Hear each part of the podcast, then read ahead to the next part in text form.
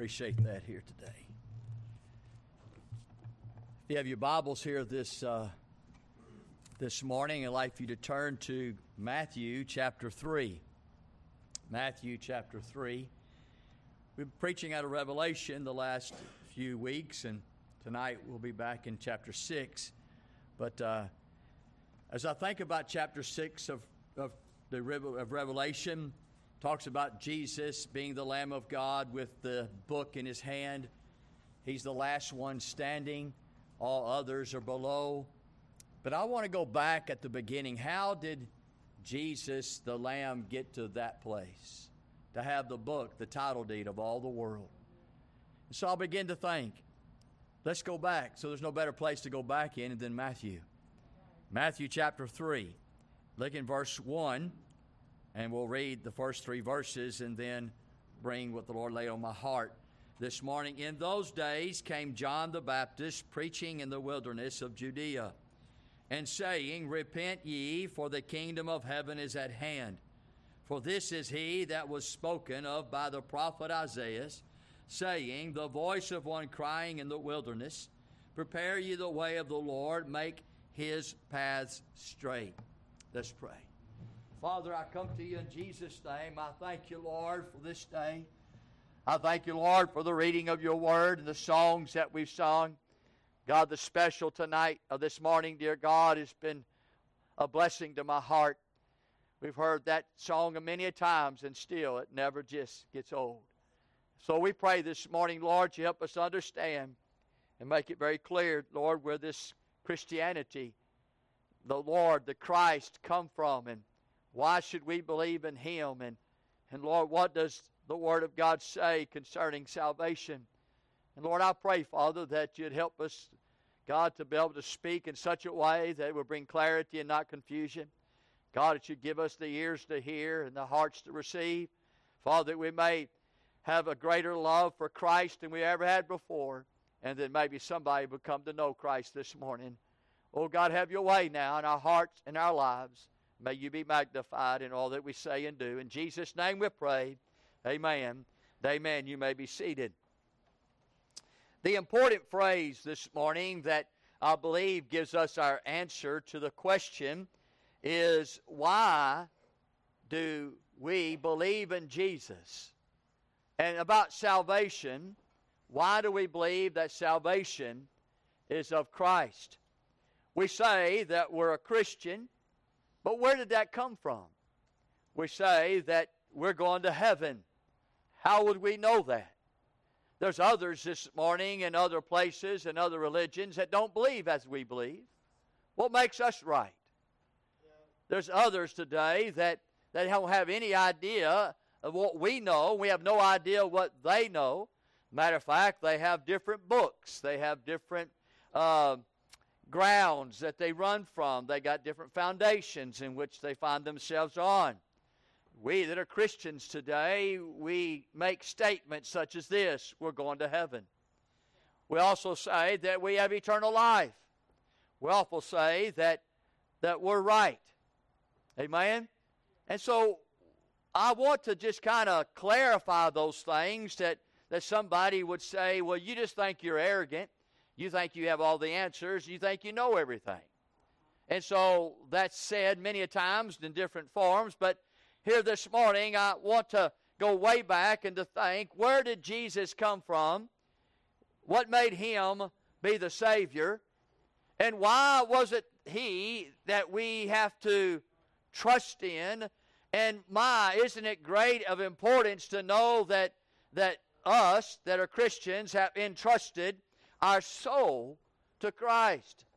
This is no little decision. This is no little small choice. We're talking about heaven and hell. We're talking about going to eternity in damnation or going to eternity uh, with God. And so, a decision, a choice, understanding the facts, knowledge, having clarity. Who is Jesus? Why is it? Why do we have to believe in Him? What brings us to the place of salvation? So that you and I can have a confidence and you and I can have an assurance that what we believe is true and what we believe is the exact right thing to believe in. Amen? Don't y'all want to know that? I mean, I would, I would as an individual this morning, been saved for so many years, but you know, I would want to know those answers. Uh, if I was talking to somebody of a Muslim belief or of a Buddhist belief or a Judaism in belief or somebody like a Jehovah Witness or Mormon or something of those nature, Seven Day Adventist and and uh, or any others that are out there today, uh, they say they're right. They say they have a way to heaven. They say they're going to heaven, and yet it's not the same way that I believe. It's not the same way that I've been taught. It's not the same way than which I know is to be. Somebody's wrong. Somebody is not right. We both can't be right. And yet, this morning, I believe the answer is in this phrase prepare the way of the Lord. It's in that phrase we have the answer. Because if you break that down this morning, you would say, Who is the Lord? Number one. And then it says, He's such a individual that you're going to have to make a way for him. But in order to make a way, a path, you're going to have to have a preparation. So there's a preparation to the path of the person. And we find this morning uh, that this, I believe, is the very answer to why that you must trust and believe in Jesus Christ. I believe this is the answer why you must repent of your sin and by faith have Jesus Christ as Lord and Savior. It's all in this phrase. We want to break down the phrase. We want to get down to the beginning here so that we can know without a shadow of a doubt this morning uh, that whom we believe in, uh, why we believe, and how does that change our lives, our hearts, and what assurance and confidence that it brings within our lives that today, if we shut our eyes for the last time, breathe our last breath, that we would have that confidence and security that be absent from the bodies, be present with the Lord. I would believe everyone in this room would want that.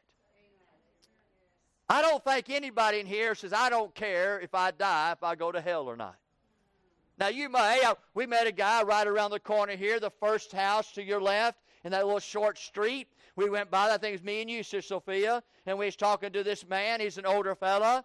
And uh, he said, I'm going to hell. That's where I'm going to go, and that's where I want to go, and just leave me alone. Let me go there. That's what he said. Boy, that was shocking to me. That was like heartbreaking to me. I never heard anybody say that before. Uh, but uh, I don't know if there's anybody like that here today. I don't believe there is. But just in case there is, I pray that you would change your mind. Amen. Change your heart. But we find in this phrase, prepare the way of the Lord, we find it at the beginning Matter of fact, Jesus has not even uh, came yet as far as into his ministry. We find that John the Baptist is the one who is going to uh, speak of Christ, speak of the Lord, but he came preaching in the wilderness. Now, I wonder what he was preaching. We know that it says in verse 2 that he was saying, Repent ye, for the kingdom of heaven is at hand. That's an interesting statement. But then he goes down to verse 3 For this is he that was spoken of by the prophet Isaiah. And now we're going back into the Old Testament. So, in order for us to understand, it's just Jesus, this one that we trust in, this one that we give our lives to, this one that we entrust our soul with, the one that today we are putting all faith upon that we go to heaven. We put all our trust in that our sins are forgiven, that He was the God man, that He was the one who died and was buried and resurrected. And we say in our hearts, we say with all we have within us, we're going to give completely total surrender to this Jesus. And the Bible says that this John the Baptist was one out of the way of Isaiah that was said, The voice of one crying in the wilderness, Prepare you the way of the Lord, make, make his path straight. I want to talk this morning on the person of the Lord. Who in the world would require that somebody would prepare a path for him to come. Who is the Lord? Right? I mean, how many people do you know uh, that that you, when you go somewhere, they're preparing a path so that you can walk in? Anybody like that? You go to Wal, you go to Walmart, they're preparing a path that you walk in. I mean, you go down to maybe HEB or, or maybe you go to work and, and they got this red carpet or whatever and they just roll it out and prepare the path that you walk down. When you come to church, you got a path that's opened up. Uh, there ain't nobody in this room at all, me included, that anybody's ever treated me that way. So why in the world this morning would do we think that this Lord, uh, the one they're speaking of, he must be somebody, uh, must be some something that we need to pay close attention to, that they would prepare a path, prepare a way that he may come, and it was spoken of back in the Old Testament. Not even in the New Testament. And so we got to go back to the Old Testament to find out what is the Isaiah speaking of? What is the prophets talking about when he says, The voice of one crying in the wilderness, prepare you the way of the Lord, make his path straight. So if you would today, go back to Isaiah chapter 40. Isaiah chapter 40. In Isaiah chapter 40, we find there in verse in verse 3, we find that it says, according to Matthew chapter 3, giving us this prophecy, giving us this truth, that only John the Baptist was doing what was told of him in the Old Testament by the way of the prophet Isaiah. We find it says, we ask the question is, who is coming? It says in verse 3 The voice of him that crieth in the wilderness, Prepare ye the way of the Lord, make straight in the desert a highway for our God. So, who is coming? The Bible says in that verse 3, it says, The one that is coming, which is called the Lord, is making a straight way for our God. Now, the next question would be is who is coming? The Lord is coming. Right? But who said the Lord is coming? Look at verse 1. Comfort ye, comfort ye, ye my people, saith your God. Now, this is interesting because when the Bible is speaking there in verse 1, your God is different than the Lord. So, your God is telling there's coming of the Lord.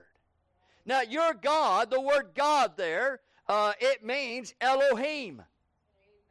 The word Elohim, it means in Hebrew the supreme God. Uh, it means uh, the one that's superior of every God and all gods. So when you see that word God, uh, as you do in verse 1, saith your God, it's the same God in the same Hebrew words in Genesis 1 1. In the beginning, God created the heaven and the earth. And so, who in Isaiah is saying that the Lord is coming? It's God, the God of creation, the God of supreme, the God of superior. So, if the God of creation and the God of gods and the Lord of lords is saying that there is coming the Lord, then you're going to have to mark it down in your heart. We're right.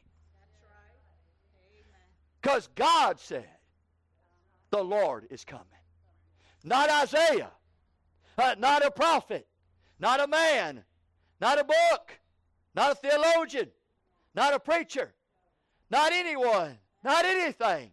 But the God who is God of creation said, The Lord is coming. And so we got to come to the place in our mind and heart. This Lord uh, that's going to come, it was said by God. Now that brings us great understanding. It brings us great assurance and great confidence in our heart that whatever happens from this for, this place forward, we can all know that's God. God said it. So if God said it, you can just lay upon it. You can rest in it. You can say, I'm confident and I'm very, I'm very sure and secure that God said the Lord's coming. And so when he comes, we know that it's the Lord because he said he was coming. So we see who is coming, the Lord. And that word Lord there, uh, it means Jehovah. Jehovah. So Elohim, who created the heaven and the earth, said Jehovah. Jehovah means self existent or eternal Lord or eternal God. So Jehovah is self existent God and the eternal God. Now, that word, first time it's used, the word Lord, is used in Genesis chapter 2 and verse 4. It says this These are the generations of the heavens and the earth when they were created in the day that the Lord God made the earth and the heavens. Now, Elohim, God, created heavens and earth. Once He made heaven and earth, and now there's relationship with His creation, He become the Lord. The Lord God. The self-existent. The, the eternal God. And so now we have we have God Elohim, who's the supreme God, who says to us in Isaiah that the Lord, the eternal God, uh, the self-existent God, is coming. He's coming. And so we know now that God said that God is coming. God and God and God and the Lord. And so we understand now that who is coming? The Lord. Who said he's coming? God. Who God said the Lord is? Self existent, eternal God, Jehovah. Now, how is the Lord God coming? We know that he's coming because God said he is. And then we know the Lord is coming, the self existent God. But how? Well, the Bible tells us that as well. Look in verse 10 of Isaiah 40 the Bible says, Behold, the Lord God, Jehovah, the self existent God, the eternal God, will come with strong hand, and his arm shall rule for him. Behold, his reward is with him, and his work before him. Now, when this Lord, who is God, Jehovah, when he comes, he's going to come to succeed. The Bible says he's come with a strong hand. He's not coming to fail. He's not coming to quit. He's not coming to fi- not finish. He's coming with a strong hand. All of hell can't stop him. All of government can't stop him. All of man can't stop him. All the flesh can't stop him. There's nothing at all that can ever uh, get him diverted or get him to be deterred. He can never come to a place where he's not ever going to finish what he started to do. He come to overcome. He come to get the victory. He come to win. He come to finish. He come to succeed. He has a strong hand. Now who is coming? The Lord, Jehovah's coming. How do we know? Because God, Elohim, said he's coming. Amen. You probably saying, I'll be glad when he gets here. He's coming. He's coming to succeed. Number two, he's coming to secure. And the Bible says, the Bible says in verse 10, and his arm shall rule for him. He's coming to secure all that is His. He's coming to rule and to reign all that belongs to Him. The kingdom of God is at hand. His kingdom is at rule. He's the kingdom of His dear Son. He's the kingdom that's upon this earth, and it is to rule and to reign. He is the Lord God, amen? And He's come to secure all that is His, He doesn't lose. All of it His, friend, He takes care of. He provides for. He protects Him. He, he's the one that preserves. He's the one that rules and the one that guides and the one that leads, and He's come to secure. Amen. So you just know the Lord God that's coming because God said He's coming. Is coming with to succeed. So it's not a failure. He's coming to win, but He's coming to rule. He's coming to rule. Not to rule the world, but to rule His. His. And this morning, if you're His, then you'll be ruled by Him, or you're not His. We find that He's come with a strong hand uh, to succeed and to secure, but to satisfy. The Bible says there in verse 10 Behold, his reward is with him. He's here to satisfy. All that Jesus is will bring contentment. All the Lord is will bring a satisfaction. He'll bring a pleasure. Uh, he'll bring he'll bring a purpose and he'll bring a reason and Fred, it will be satisfactory today. Jesus will not disappoint. Jesus will not uh, at all bring to our minds a discouragement. Uh, Jesus will never ever come to a place and say, I wish I'd have never known Jesus. I wish I'd have never been saved. I wish I'd have never been born again. I wish I'd have never come to that church. I wish I'd have never heard that preacher. I wish I'd have never understood the Word of God. I wish I'd have never been born into that family. They told me about Jesus. See, that never will happen for those who know about this Lord God that's coming. He's coming to satisfy, He's coming to secure, He's coming to succeed. And fourthly, we notice, friend, He's coming to save. The Bible says in verse 10, and His work before Him. Before Him. His work is before Him at this point. In Isaiah 40, this is a prophecy. This is a, something that's going to take place prior, and so his work is before him. But he's come to save. That's his work. He said, I came to seek and to save that which was lost. He said, I didn't come to destroy man's lives. I come to save them. What he said. He said that the Son of Man has come that they might have life and that they might have it more abundantly. He's here to save. Listen, friend, the Lord is coming. And God said He's coming. And, but He's coming to save and secure and succeed and to satisfy. Do you know the Lord this morning?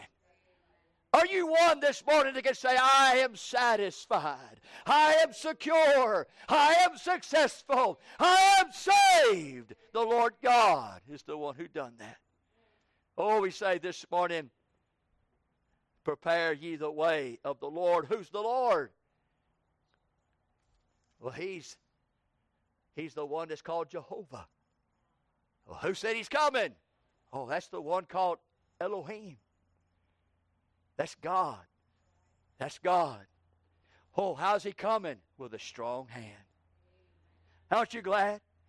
Can I say here, the Lord God is not coming to lose. He's not coming to fail. He's not coming to quit, and He's not coming to rest. He's coming to work.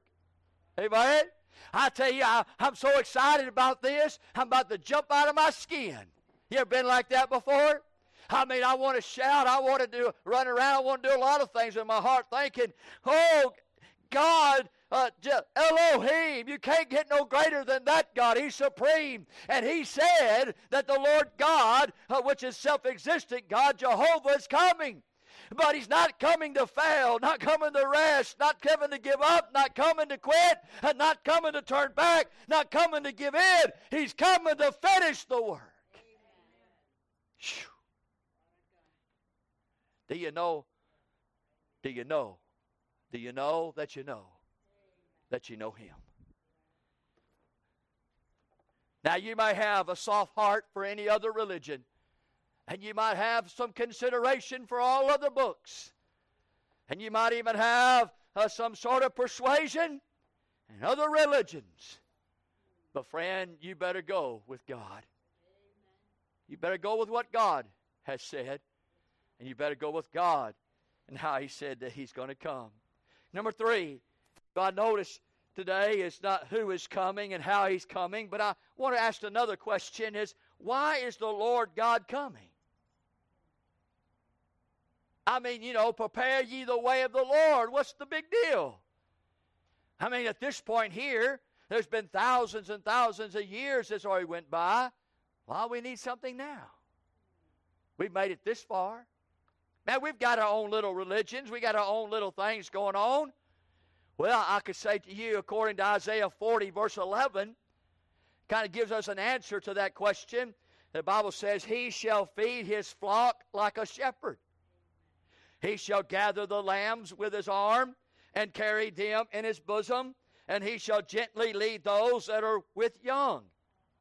Boy, that's comforting to see that the scripture is saying that the Lord is one who's going to be the shepherd. And so, why is the Lord coming? To be a shepherd. That's why. I mean, the Bible tells us in the New Testament that He is the shepherd. He's the chief shepherd, amen? And He's the great shepherd. And so there's three identifications of the shepherd this, this morning. And so you say, why does the Lord need to come? Because we are his sheep, or his flock, or his fold need a shepherd. And that shepherd is one who's going to care for his flock, he says. In verse 11, he shall feed his flock like a shepherd. He's not talking about taking the sheep and, and putting them out in the field somewhere and we can eat some oats and we can have some grass and, and we can have some drink some water and, and he's out there feeding us in a physical way. He's not talking about that this morning. He's talking about the shepherd is going to care for his own, to care for his sheep, and that he's going to provide for us and take care of us, and we're going to be just fine on this side because the shepherd's coming. Amen. He will take care of us. Those that are saved this morning can say, Amen, glory, hallelujah. God has taken care of us. He has provided for us. He feeds us. He feeds us with His Word. He feeds us uh, uh, from heaven. Uh, he feeds us. He takes care of us. We grow. Uh, we learn. We understand. Yes, we go through trials and tribulations. Yes, we fall under the hand of the chastening of the Lord and the scourging of God. And yes, friend, we find some days are tougher than others. But when it's all said and done, this Lord God, who God said that would come and he was going to come to be a shepherd and to take care of us. Isn't that a glorious thought today to know that the Lord God's come as a shepherd to care for us? To care for us. Man, what a Lord God that is to care for his flocks. But then he says to collect his lambs. You see that verse 11? He shall gather the lambs with his arm. This is tenderness. This is sweet. This is very propelling with our hearts to, to see Jesus as a shepherd and as his arms are out to us today, and as it is on an everyday basis, whether we're having a good day or a bad day, whether it's a nighttime or daytime, whether we're in a storm or not, whether we're in a cloud or whether uh, things are going the way we think they ought to go or things are going the way we wish they wouldn't have went. It doesn't matter. We find in the scripture as a shepherd as his arms is out. And he is reaching out and he has us in his arms. Friend, I can say to you today, the Lord God has wrapped you in his loving, powerful, mighty arms. That's the shepherd. The shepherd does not just allow a lamb to lay out in the field for the wolves to take over. He doesn't allow the, the lamb to lay out in the field and drink dirty water. He doesn't allow the lamb to lay out in the field and drink and eat corrupted wheat or corrupted oats so that they would get sick or have some sort of disease. Oh no, he's our Lord and he has his arms and his arms is amongst the lambs. And we can be rest assured today that not only are we in his hand and we're in the Father's hand, and no man shall pluck us out, but he does collect his lambs. As the Bible would say there in that verse 11, uh, gather the lambs with his arms. He's gathering us. He's not letting you go too far. He's not letting you go to at a distance. He's gathering. God is not trying to scatter us, He's trying to gather us. The Lord Jesus today is not trying to put us off. He's wanting us to come in. He's not wanting us to live at a distance. He's wanting us to live close. He's not wanting us to be as we want to be, but He wants us to be as He wants us to be. Oh, he's collecting us. I love that thought. Not only is he caring for the flock and he's collecting of the lambs, but I notice he's carrying his sheep. It says, and carry them in his bosom. Do you know the Lord Jesus, the Lord God, is carrying us daily? None of us today is in our own help and our own strength. None of us today, Fred, could make it this far. None of us today would ever be where we are today, sitting in Glory Baptist Church on September the 11th, 2022, with any kind of satisfaction, contentment in your heart, and with a life that's been changed by the grace of God and your sins washed in the blood of the Lamb, without the Lord Jesus, the Lord God, here this morning uh, to take us and to carry us along the way. He never lets us down. He never leaves us nor forsakes us. You can rest assured no matter where you're at, he's, you got, He has you. Not only does He have your back, friend, but He's carrying you the way. He's carrying you, friend, on this side. He's going to carry us all the way. Then when we die, I believe with all my heart, friend, there's going to be angels that are going to be escorting you up to heaven to be in the presence of the Lord as it was there in Luke chapter 16. I believe that with all my heart. And so we find today there is the, the collection of his lambs. Uh, there is the carrying of his fold. Uh, there is the caring of his flock.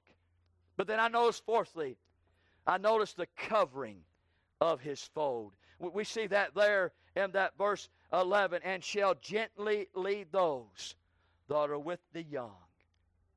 He'll cover us, He'll cover us along the way. What a shepherd.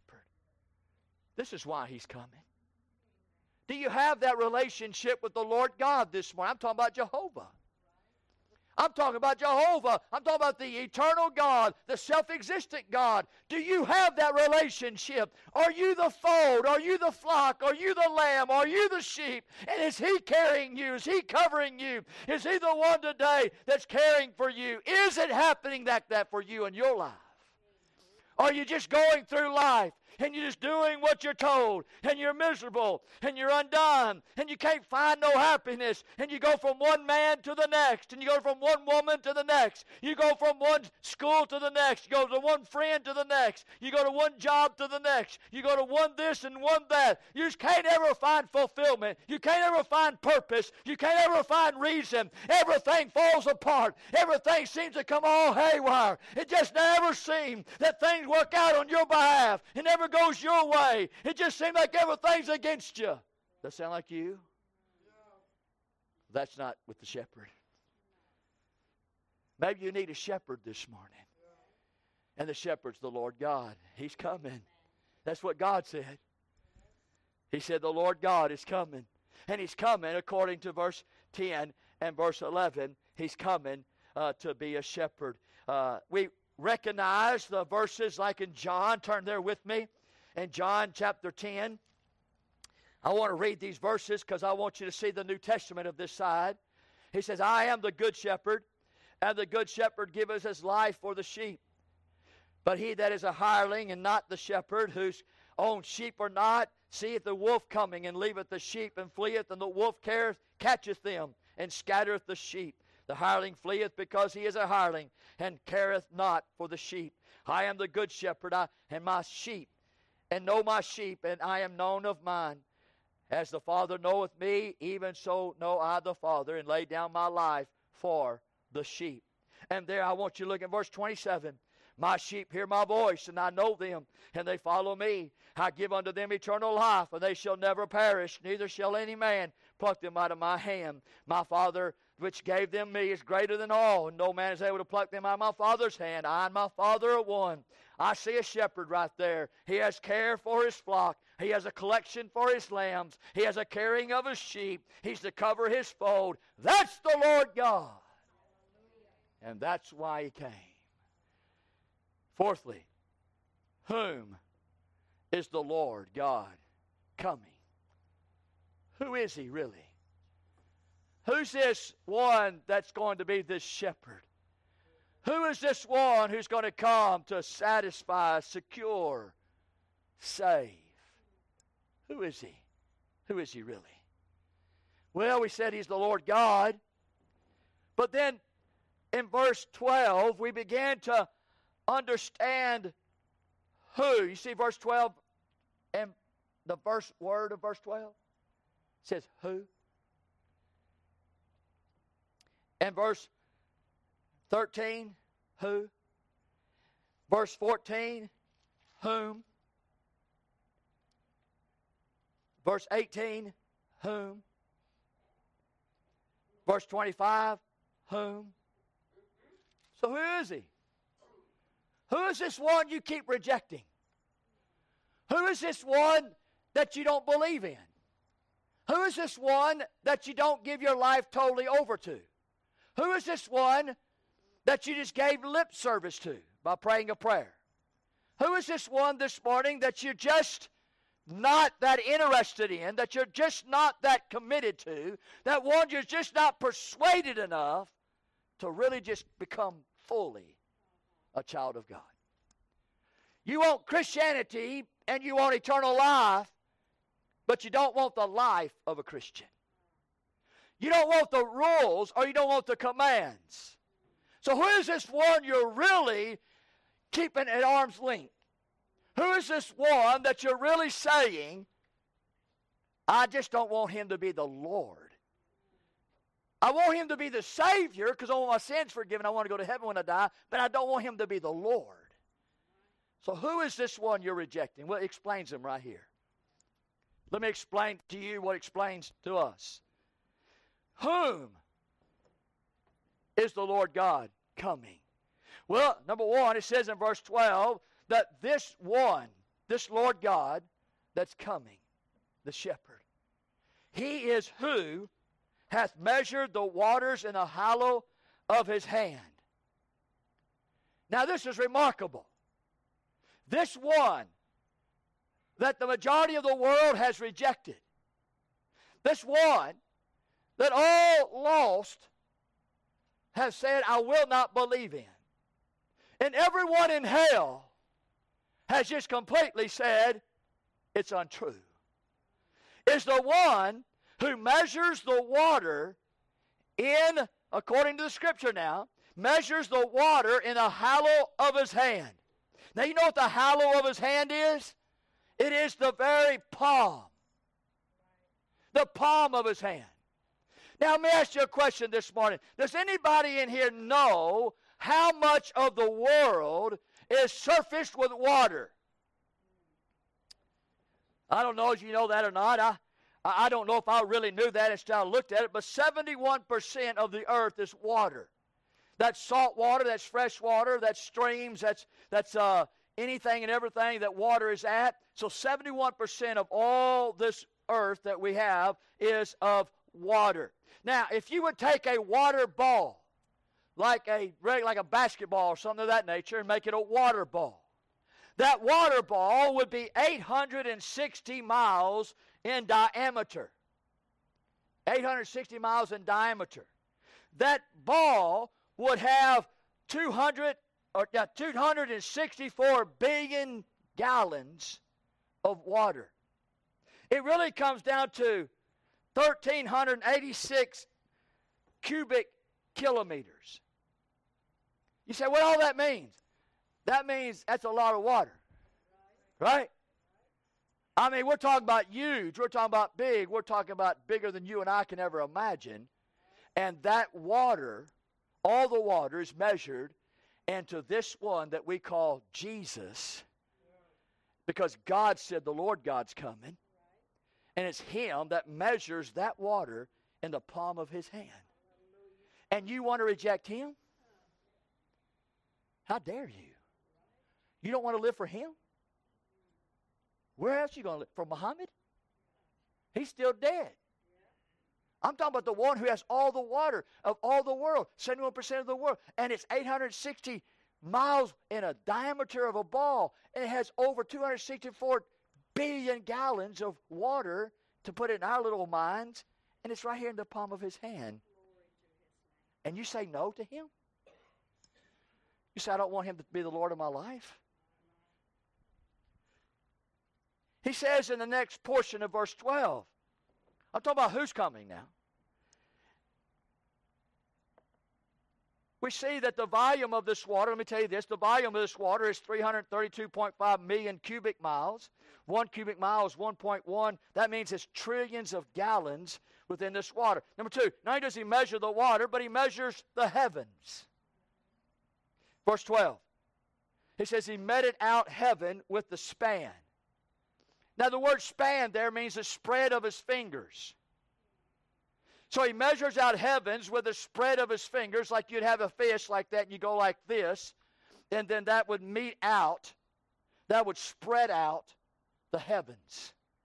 Now, anyone in this room here has to understand and know that when you look up in the air, you don't see all that there is. We can't be that ridiculous. So we got to know that there's three heavens, and the first heaven is, you know, where the trees and all that is, and then, then the birds fly and air, airplanes fly. The second heaven is where the atmosphere is, where all the galaxies and, the, and all the planets and the stars and all that kind of stuff. And then the third heaven is where the throne of God is, where God is at. And so in that throne, and so we would say, as the earth is huge and the earth is big, but the heavens are bigger. And the Bible says that with this, with the, with the very meeting of his flicking of the hands, this from the tip of his finger to the tip of his little finger, it meted it out. It measured it out. Heavens. All. And you still don't want this to be your Lord? And you're saying you're still rebelling against and being stubborn towards completing and giving over your heart to this God? Who in the world do you think you are? What audacity! What boldness and cruelness is it that he would present to you the salvation plan and you say, Oh, I pray it, I get baptized in it, I join the church, but the life that I live is not consistent to what the Word of God says. And it's Him that's coming. Him. So He is the measurement of all heavens, He's the measurement of all water, but then that, that's not all. The Bible says that he, he measures that word that word span or measures it means the levels or balances or ranges and then it says he measures in verse 12 the dust look it says and comprehended the dust of the earth in a measure in other words what he's saying is is that he is sustaining, that word comprehended means sustain. He is maintaining and containing the dust. Now, Fred, that ought to blow our little mind. That the Lord God, the God whom I'm speaking of, is coming, who John the Baptist is told to prepare the way of the Lord, and the Lord is who I'm describing. He has comprehended he all the dust in your house. All the dust outside. All the dust in all the world. He's comprehended it. He sustains it. He maintains it. He contains it. He has the water in the palm of his hand. He's flung out the heavens. He arranged it, balanced it, made it what it is. That's who came. That's who's coming.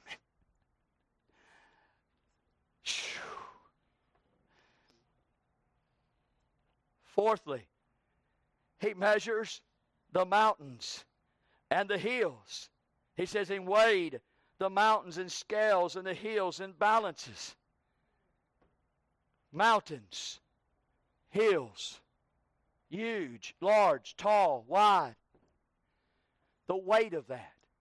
Can you imagine the weight of a mountain? Can you, can you imagine all the mountains of all the world, all the hills of all the world, in every place and everywhere? Just and and uh, was it Mount Everest would be overwhelming. Just in Colorado would be blowing our mind. But we're talking about every mountain, we're talking about every hill, and he weighs them on his scale and on his balances. And this is the God, the Lord God, that's coming. And He's the one who wants to be your shepherd.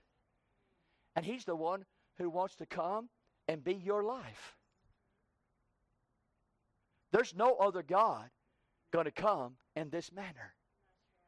You'll not find any other anywhere else but what God said. And God said, The Lord God is coming. And this is who is going to be coming. That's only verse 12. Look there in verse in verse 13. Who hath directed the Spirit of the Lord, and being his counselor hath taught him? Who teaches the Lord God? There's not a man, there's not a God, there's not a government, there's not a philosophy, there's not a, a university, there's not a school. None. None. And you know, and you know more than he knows.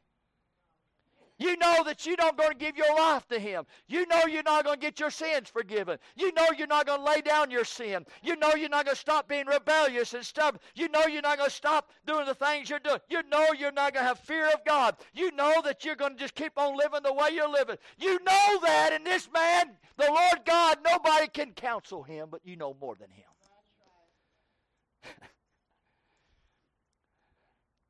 Please Please. Please. I beg you. I beg you, heed the Lord God that's coming. Not only does He measure the water, heavens, dust, and mountains and hills, but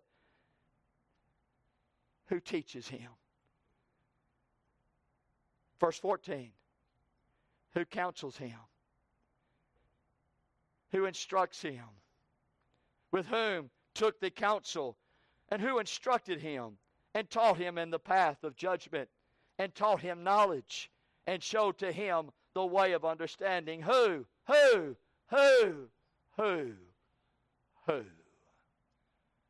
And you still don't just give him your life? And you still don't surrender all?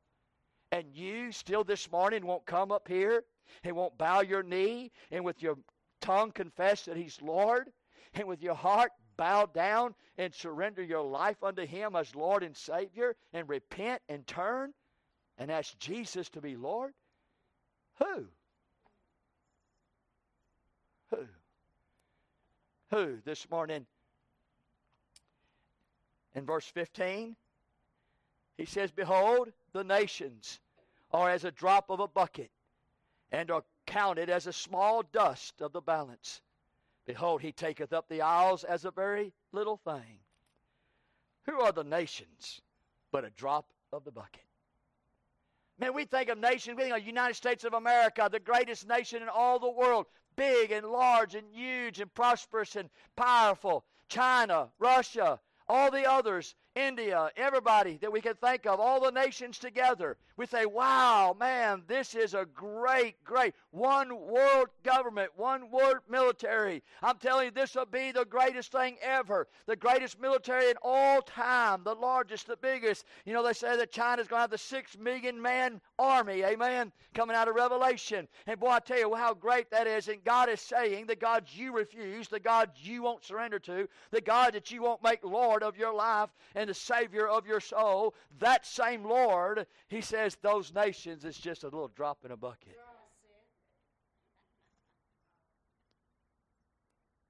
Just a little drop in a bucket. Little, you take a little drop of water when you get home. Do that.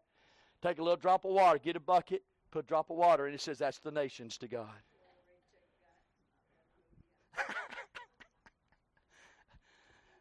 now, why wouldn't you want Him on your side? And why in the world wouldn't you go and get his side? When all the nations is just a little drop of a bucket. And, but not only that, they're not dropping a bucket, but all those nations, according to what he says, uh, is as small as dust. Now, have y'all ever just got a piece of dust and looked at it and measured it? Y'all done that on your little duster? Do that when you get home today. Uh, do some dusting. And when you get some dust and pull out the dust, look at the dust, get you a little micro, microscope or whatever it is, a little magnifying glass, and, and get you some dust and start measuring that dust. Get you out a big old ruler, big old uh, ta- uh, tape or something like that, and start measuring that dust and see how large and how big and how awesome that that dust is. Try that. You know what he says? He says those nations is just about a balance of that dust, which is very little to me. And this is the God, the Lord God that's coming. And He could be your Savior today, He could be your Lord today. But you're not interested.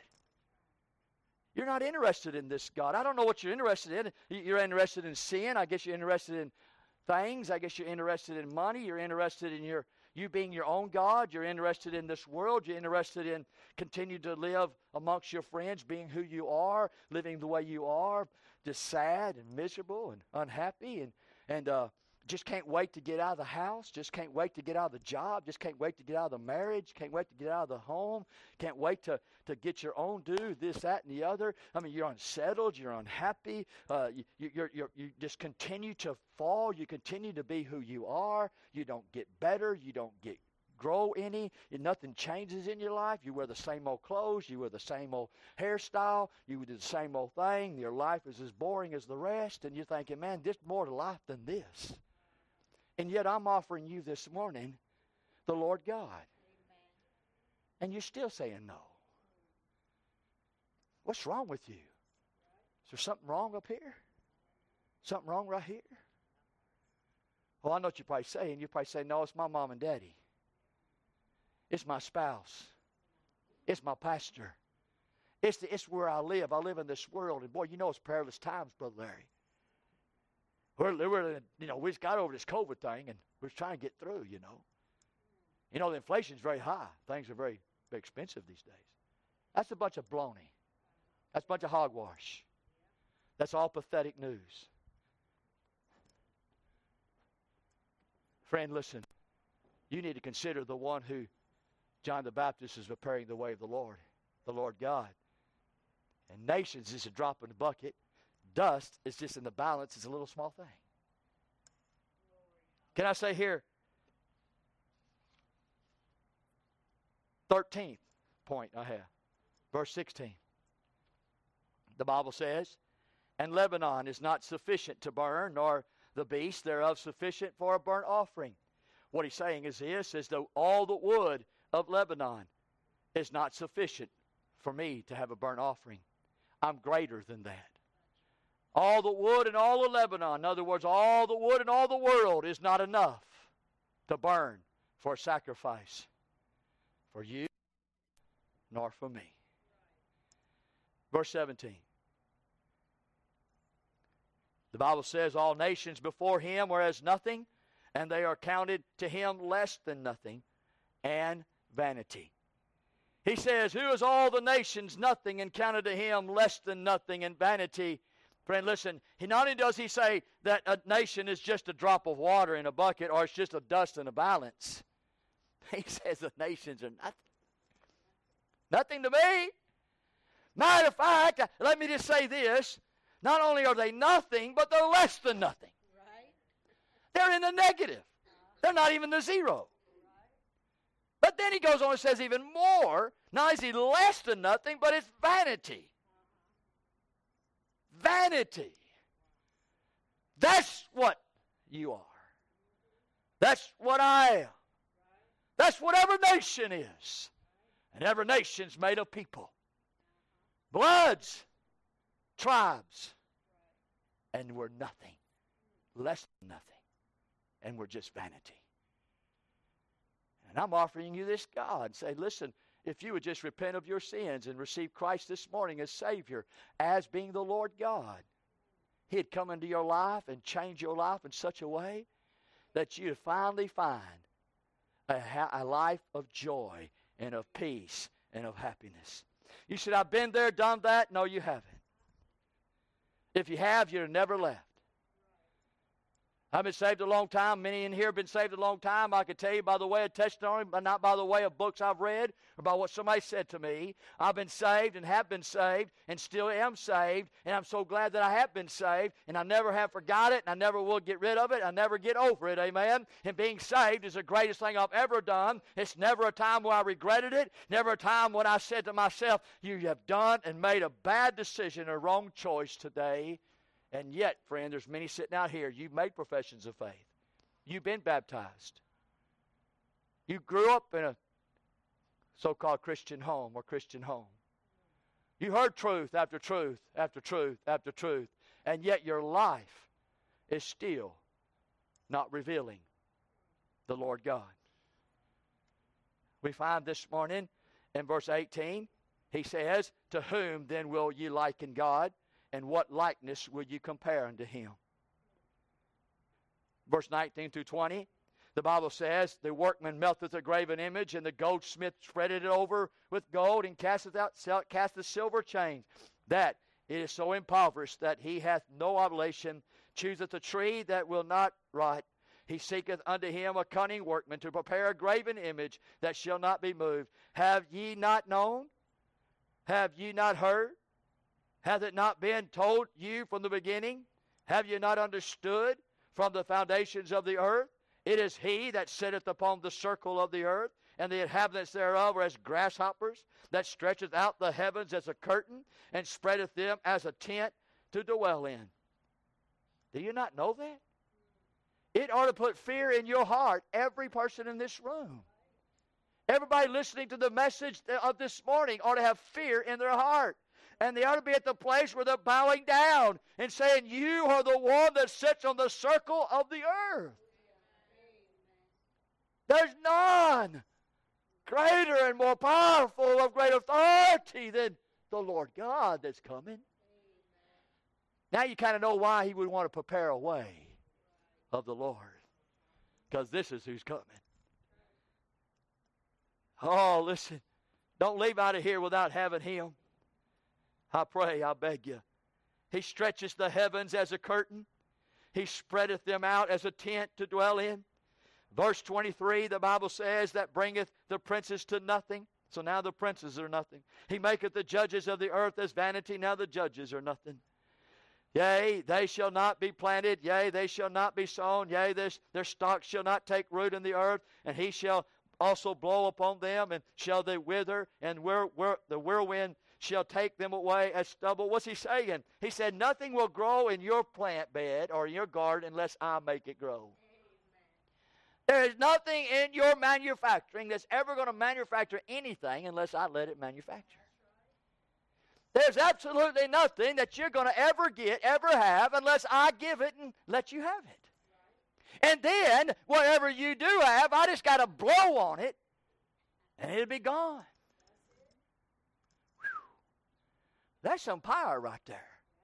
Now, why wouldn't everybody in this room this morning find themselves on their face before a holy thrice God, asking for forgiveness of sin.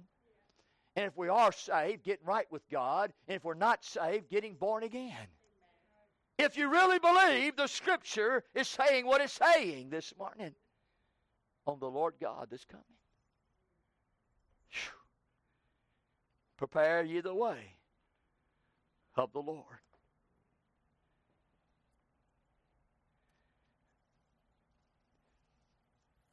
He can destroy it all. He can make it all. Verse 25, I'm going to read it to you because time's gotten away. Who shall be likened to him? Verse 25, who shall be his equal? Verse 26, he created all, all you see in the heavens. Verse 26, he numbered what you all see, the stars he's talking about. He, he, he's made all the stars. He numbered the stars. He nameth the stars. And there's none of the stars that ever fails. He has this greatness and this might about him that no one's greater and mightier than him. Verse 27 says, Who can say? Why sayest thou, Jacob, that speaketh Israel, My way is hid from the Lord, my judgment is passed over from my God? Now, how can you say that this morning, dear sinner friend, that my way is hid from the Lord when I describe to you the Lord? Your way's hid? Really? Nothing's hid from him.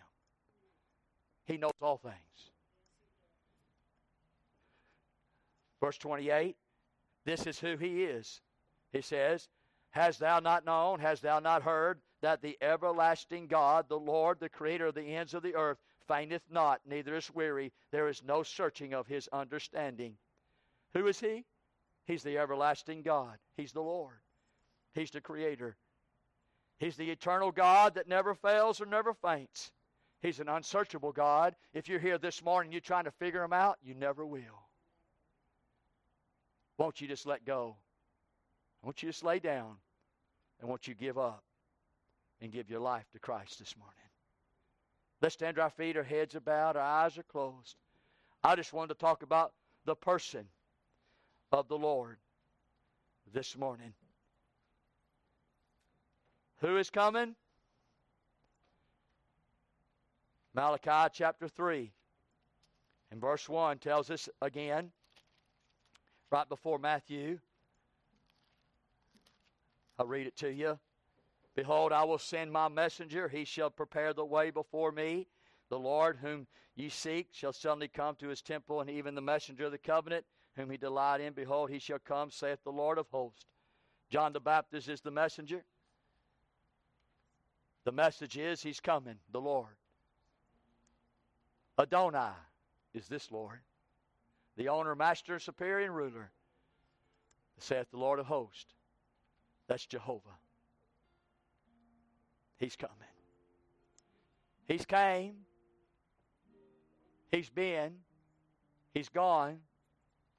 He's still here. He's coming back. Where is this Lord God in your life this morning? Where is He? I pray. I pray this morning.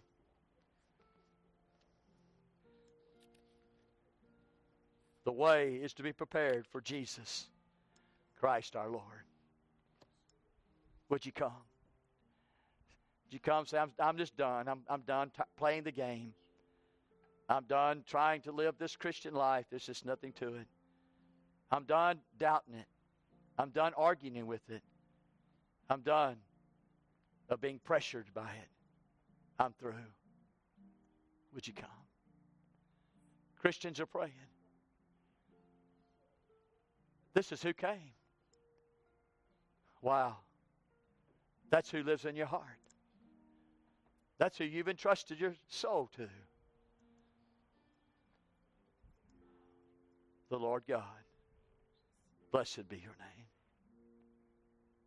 Sing, Brother George, one verse, and nobody comes. Besides those that come, we'll close. Would you come?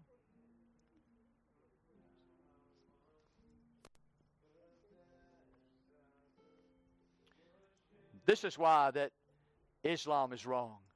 This is why Buddha is wrong. This is why Jehovah Witnesses and Mormons are wrong. This is why Seventh day Adventists is wrong. Hindus. This is why Judaism is wrong. Because of who's coming? The Lord God. That's why.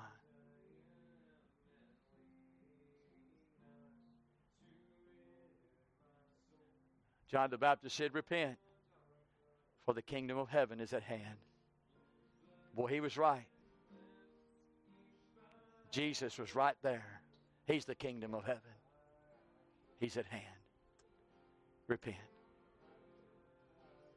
The person of the Lord. Brother George, will you dismiss us this morning, my brother, as we go back? Come back here tonight at 6 o'clock. I would, I would pray. You pray.